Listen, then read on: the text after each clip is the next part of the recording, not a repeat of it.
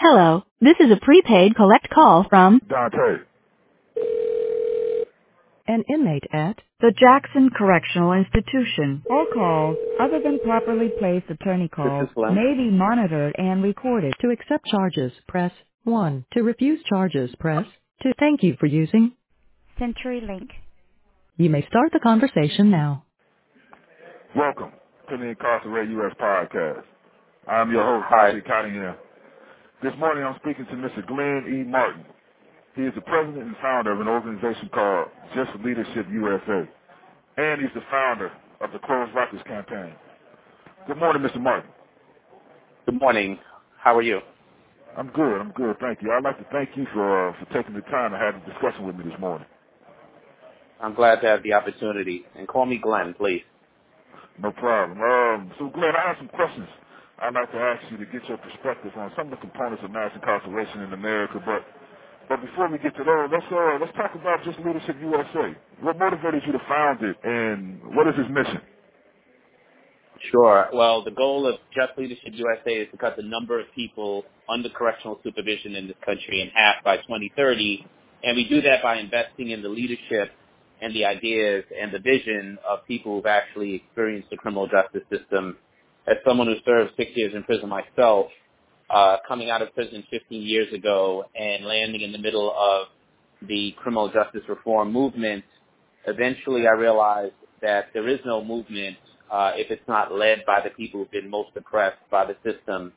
And so while it was great to emerge as one of the leaders in the space, I found that if I wasn't doing my job of investing my privilege to help other leaders emerge, then we'd never get to the point of going from uh, a series of moments to a real movement. People that's closer to the problem, closer to the solution. That's what we say at Just Leadership. We say people who are closest to the problem are closest to the solution, but furthest from power and resources. The idea being that if you serve time in the system, then you probably have an analysis of the system and experiential knowledge that can be valuable to people who are trying to reform the system. And I find that those ideas and those voices have been marginalized from the discussion as much as we've been marginalized by the system, if you will. And then at the same time, I also recognize that my ability to uh, meet with governors and legislatures around the country and other decision makers um, is rare, and that most people who are on the margins don't get a chance to talk to decision makers. And so at Just Leadership USA, not only do we invest in the leadership of formerly incarcerated people through our year-long Leading with Conviction training, but we also calls, bring other than properly placed attorney calls, may be monitored and recorded. Please continue, Glenn. we yeah we also try to bring them closer in proximity to people of power and privilege and resources. So, for instance, we've had the head of the Ford Foundation join us at our training to network with our leaders. We've had the Secretary of State. We've had the head of the Bureau of Justice Assistance. We've had a number of key policymakers and foundation folks and other, uh, again, uh, opinion leaders from across the country uh, attend our trainings and network with our leaders. And to date, in less than three years, we've trained 360 leaders in 29 states plus DC. That's what's up. And, it's my understanding that uh, that y'all got a, a Leading with Conviction event coming up uh, pretty soon. Uh, tell us a little bit more about that. Sure. So we have a graduation coming up for this year's cohort. Uh, there's 36 people in the cohort, usually about 50% women, 50% men. And these are folks who are uh, changing laws around the country. These are folks who are doing organizing. Um, as you might know, we have a local campaign here to shut down Rikers Island, one of the most notorious jails in our country. And when we launched the campaign, people gave us a 20% chance of convincing uh, New York City's mayor to shut down Rikers, and they gave us three years in which to try to make that happen. And in less than uh, 12 months, we were able to convince the mayor to do it. Why? Um, because we invested in people who had been most harmed by Rikers as the organizing body that we would uh, engage to push the mayor. And so we knew that so many New Yorkers, literally uh, tens of thousands, if not hundreds of thousands, um, would be motivated to support the campaign, and, and that was the right calculation. And so uh, our theory of change about investing in people who've been most harmed by mass incarceration as part of the solution because they have the most interest in the outcome, I think was the right calculation, and we're going to continue to pursue that model during the life of Just Leadership USA.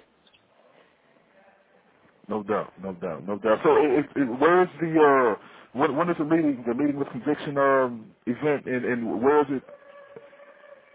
Sure. It's uh, September 16th in New York. It's going to be held at uh, John Jay College. Um, Okay. This is a chance for people to get to know our leaders. I mean, some of our leaders, to give you a sense of who they are, uh, most of them are three to five years out from their incarceration. Um, we don't screen people out for type of conviction. Um, we allow anyone in uh, because we believe in human beings and their ability to do tremendous good and tremendous evil, and everyone has the power to do both. And so we're not going to screen people out based on previous convictions. So we've had people who've done five years on probation, and we've had people who've done 40 years in prison. Right. And those leaders, those leaders now stand alongside governors when they're signing legislation. They work at places like the ACLU, helping to guide their end mass incarceration work. Some of them are running their own organizations at the Right. intersection of reentry and, and technology and you name it. So these leaders are showing up in key places around the country, and if people want to get to know these leaders and figure out how to uh, support them and invest in them, they can definitely reach out to us to be a part of the uh, event that's going to be happening in New York City. No doubt. I'm, I mean, I'm gonna make sure to uh, put all that information along with this uh, along with this podcast. Well, I think it's a great idea, man. Um, uh, uh, you, you got a lot of smart, like as you know, you got a lot of smart, very talented, very intelligent brothers and sisters in, in prisons across the country, man. And it's a lot of, I think it's an untapped resource. So it's good news to see that you guys are tapping in to that to that power. Yeah, we we lock up some of America's best and brightest, and and we don't tell each other that truth. We tell each other a lie about who we lock up in this country, and we tell each other a lie about the distinction between victimization and offender, quote unquote. The truth of the matter is that you know black men in particular are the most prevalent victim of violent crime in the United States, and yet their voices have not been heard with respect to how we set public safety policy, and instead. uh Americans, because we have this narrative in our heads about who the offender is, constantly equate black men with being the offender, even when they are the most prevalent victims in the country. And I believe that if we invest in them as victims, uh, that many of the crimes that happen in this country would not happen because uh, we treat black men as undeserving victims. And, you know, Okay. we're ready here in New York City when they become the offender, we're ready to spend a quarter million dollars a year to keep them at Rikers Island. But when they're the victim of crime, because they live in communities that are high crime, high victimization, we don't want to invest in them as victims. Indeed, indeed, indeed. It, it, it's it's uh, so. Tell me this. Um, I, I, I, I, what what would you say that you guys need um, to to to to realize your goal of cutting it in, Yeah. uh, the prison population uh, in half by 2030? What, what do you need? What would you say that Just Leadership USA needs to be successful? Yeah, I appreciate the question. I mean, the first one is obvious. I'm running a nonprofit, and nonprofits, you have to raise money to get to the finish line. You have to pay staff. You have to have money for engaging in uh, uh, actions and, and rallies and, and so on. And so money is always an issue. And being a, a black man, a formerly incarcerated black man, means that I am struggling my way through philanthropy in a way that's different than others. And that's not a critique of others, but the fact of the matter is that this is America and the very same uh, inequalities that we're trying to address as an organization exist in in our own space amongst our own allies, and I think it's important Right. to say that out loud.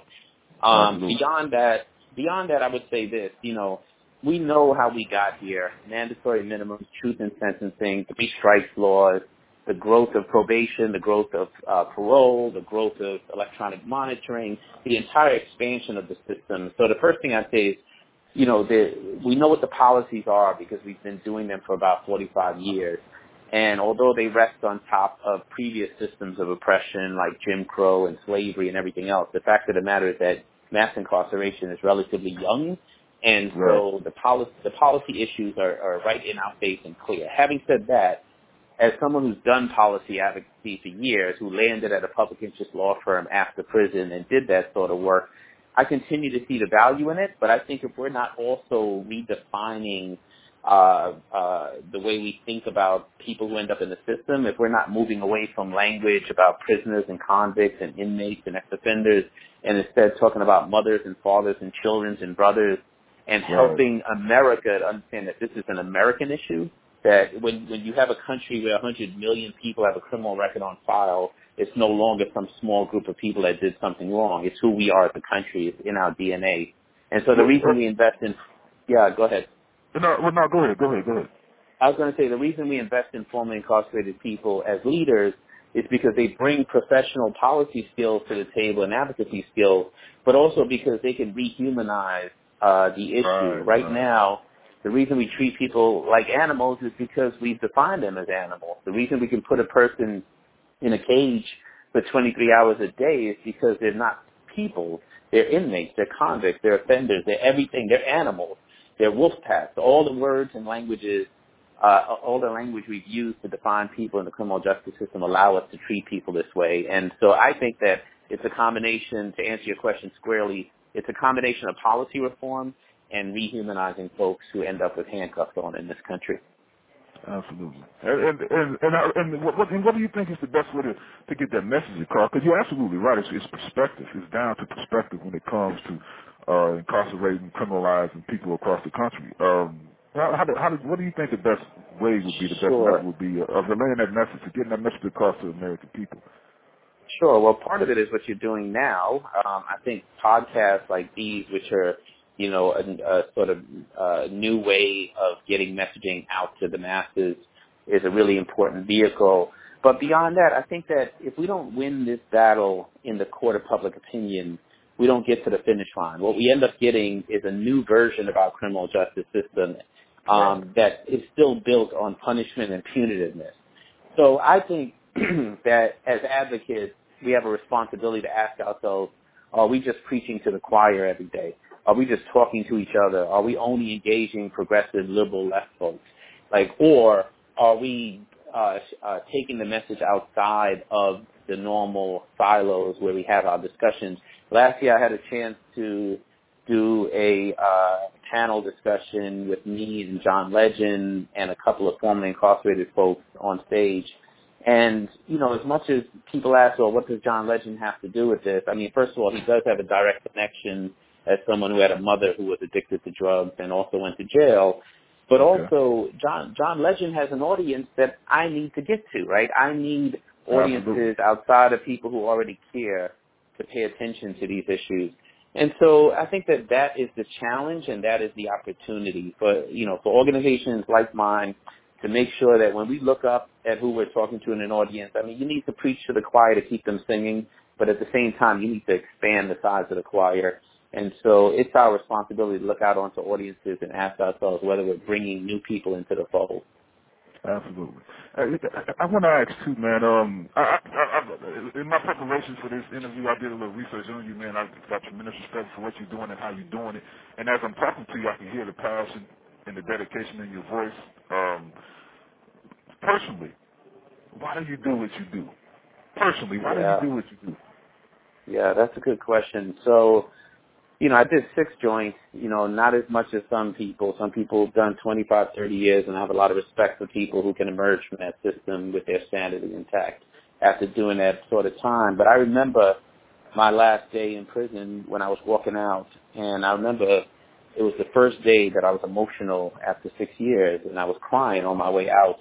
And I asked myself, like, why are you crying? Like, today's your day. Today's the day you get to leave. Except the day when you leave prison is the loneliest day because you're leaving behind all these amazing people that you've made friends with over the years. And it's the one day in prison where you actually feel like you're alone on your way to that administrative building. And I kept remembering all the amazing experiences I had with these guys in prison. You know, in America, we say prison is where we send bad people who've done bad things. And I would Right. ask then, where do we send good people who've done bad things? Because I met good people who've done bad things while I was in prison. And so I reminded myself on the way out never to forget that moment, never to forget the people I left behind, never to forget how much those men shaped me into the man that I am today. And then on top of that, I have a child. His name is Joshua.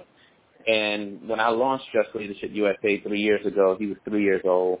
and he has a one in three chance of going to prison himself in America, um, based on the rate that we lock up black men in this country. And so half by 2030, he's going to be 18 in 2030. And so part of it is to create a campaign that saves America from itself um, with all this incarceration. But part of it is that I wake up every morning with a sense of urgency because there's a child that is vulnerable to this system who I love, um, you know, my son Joshua. So, Okay. so those are a couple of the personal reasons why I do this work. Do you do you remember um, when you were in prison? And I ask you this because I had this moment as well. Um, and I, I don't know if your moment happened in prison or when you got or, or before you went to prison. I'm, I'm not sure. But do you remember when you were in prison, man? When that light went off, when that switch went off, where where you became aware of your responsibility to yourself and to your family, to your community, and to your to your future, to your legacy. Did, did, did that Yeah. moment happen for you in prison? And so, do you remember it? Do you recall it? Could you share it with me? Sure. I had two moments. Um, one was a correction counselor saying to me um, out of nowhere, this a month after a district attorney, a prosecutor in front of a judge told the judge that I was never going to amount to anything and I was always going to be a criminal and that I was worthless. A correction uh, counselor said to me, "You should go to college." And that was a moment that I had never experienced before, and and I ended up earning a two-year liberal arts degree and we all know that Pell Grants have been taken away from people in colleges in Right. prison have been decimated as a result. But I did have a chance to go to college and I learned Russian literature and I learned upper English lit and sociology and religion and uh, and I just learned about other people. So first of all, it was the person saying to me, you should go to college, like that moment that I hadn't experienced anywhere else. And then the second thing was actually sitting in class. Yeah, Excuse sure. me. Oh, and, and, and why did that mean something to you when he when he by mentioning you should go to college? What did that mean to you? Man, at a time when I was at the lowest in my life where all I could think about is how am I going to survive for the next six joints and actually how am I going to get out and go back to being a better stick-up kid than I was before I went to right. prison. And here's this, uh, this human being, this adult, this accomplished person, uh, this person in a position of authority who could have just continued to beat me down the way the rest of the system was trying to beat me down but instead took a moment to see something in me that I hadn't seen in myself. I mean, he planted a seed that day that grew into a tree that cast shade that he won't even enjoy, but it was important for Yeah. him to say something positive to me in that moment, even if I didn't see it in myself. And so um that's what made it important to me. Was like Yeah, it was yeah. just a moment that was totally unexpected and that didn't have to happen. And the truth is if I rode the city trains with that guy today I wouldn't even know who he was, but that's part of the beauty of the opportunity, I think, is that he wasn't being selfish about it. Right, right, right, right. Absolutely. And then, and then the other, the other experience was sitting in class and learning about political systems and learning about policy and learning about all the things that happen um, that affect people like me without people like me at the table. And it was an eye opener. You know, you when you live in a poor community, when you live in uh, communities where you have little to no All power, calls, spend other your than properly placed attorney calls, may be monitored and recorded. Please continue, Glenn. Yeah, sure. You know, when you live in poor communities, you spend time trying to grasp power wherever you can find it. And, you know, much of my young life, even carrying a gun around and so on, like I tell people, when you take a gun and you put it in your waist, it, it, part of it is about saying to the rest of the world, I exist. In Right. a country where black men are continually marginalized and devalued, you know, the more you're devalued, the more people look like you have no value. And so I grew up believing that I had little power and little value and did what I could to try to gain power.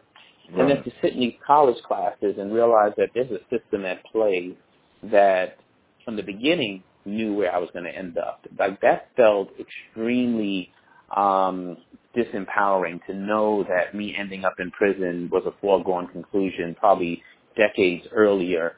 Like you that have is one minute left. It, it's especially knowing, especially knowing that it could have been prevented. Especially knowing that your Exactly. could have been directed. Because if it, it, it, and, and if it could have been directed for you, it could have been directed for millions and millions and millions of other people as well.